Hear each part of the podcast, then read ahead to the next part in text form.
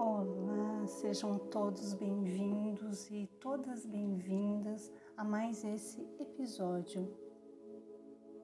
Hoje nós vamos refletir um pouco sobre culpa e responsabilidade. Por que sentimos culpa?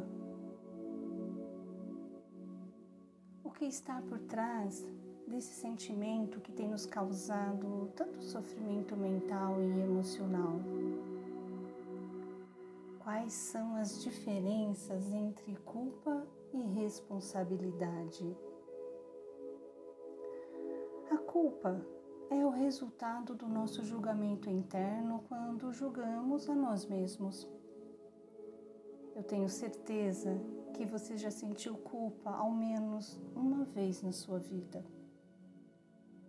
É como se fosse o veredito final, é aquele lugar de autopunição em que nos colocamos diante das situações do dia a dia que estamos enfrentando e temos alguma dificuldade em aceitar.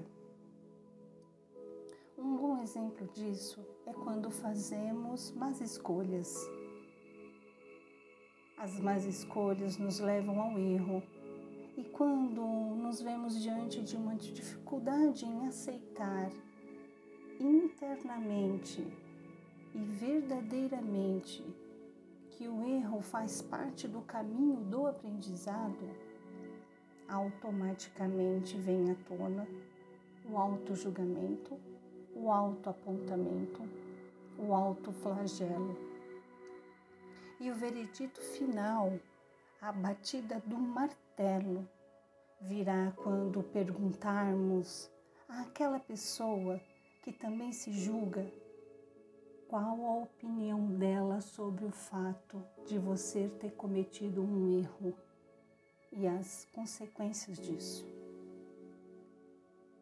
Inicia-se aí um novo ciclo de autopunição. Primeiro, porque você admira essa pessoa, você de alguma forma valoriza a maneira dela pensar.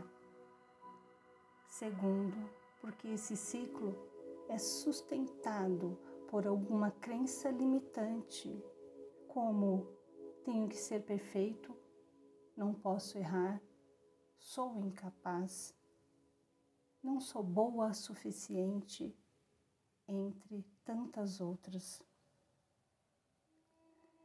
Sempre que nos julgamos, também somos juízes alheios. Também julgamos as ações e os comportamentos das pessoas que nos rodeiam. Todo e qualquer ser humano julga e condena mentalmente o outro ser humano. Quem nunca olhou para alguém e pensou: nossa, que mau gosto para se vestir, ou que trabalho mal feito. São comportamentos mentais simples e não parece, mas estamos julgando sim. Estamos julgando o comportamento, a maneira de ser da outra pessoa é um comportamento coletivo mantido por crenças ou programas mentais que a cultura social e a cultura familiar nos transmite e que as absorvemos sem criticidade desde o início de nossa vida intrauterina até por volta dos 7, 8 anos de idade. Historicamente, a humanidade vem praticando o julgamento alheio há muito tempo.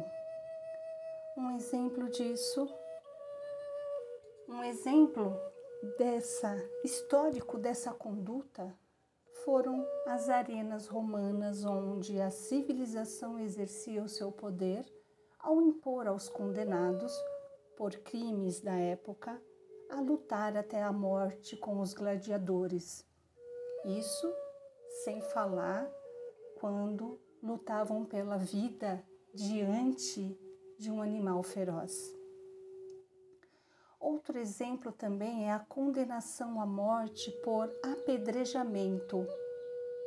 Nos casos de adultério, por exemplo, que ainda persiste em alguns países muçulmanos em pleno século XXI.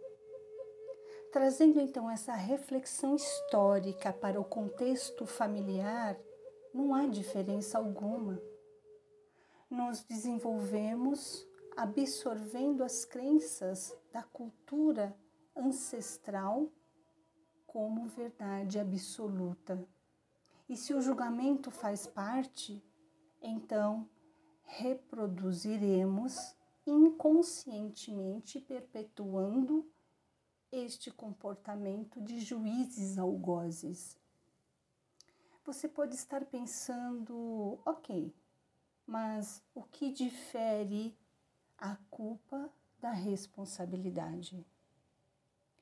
De acordo com o que eu trouxe à reflexão, a culpa é condenação. E ao nos colocarmos nesse lugar, não experimentamos mais nada além de sofrimento e ficamos remoendo, presos a sentimentos como autodesvalorização, frustração, medo. Para ressignificar, transformar a culpa em responsabilidade, é preciso acolher essa sombra. E eu aproveito para lembrar que toda dificuldade, todo desafio interno, tudo aquilo que precisamos melhorar em nós mesmos faz parte de nossas sombras.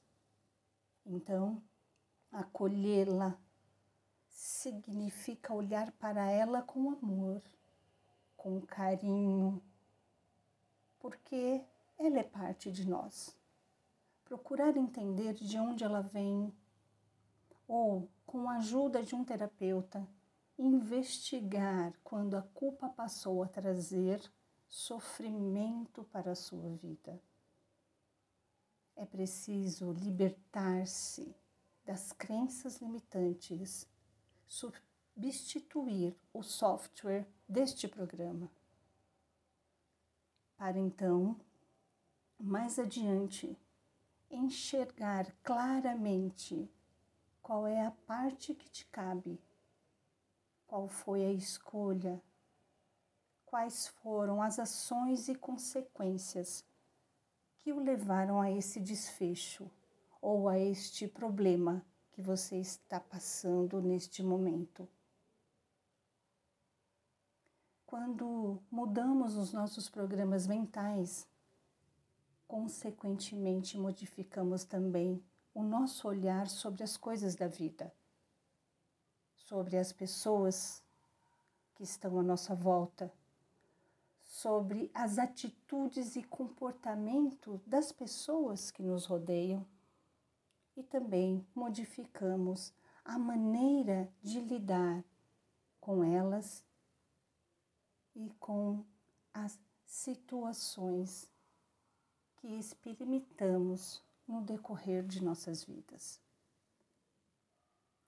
Eu deixo aqui essas reflexões com você e nos encontraremos na próxima semana.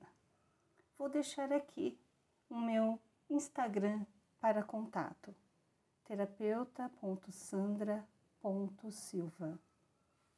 Até a próxima semana.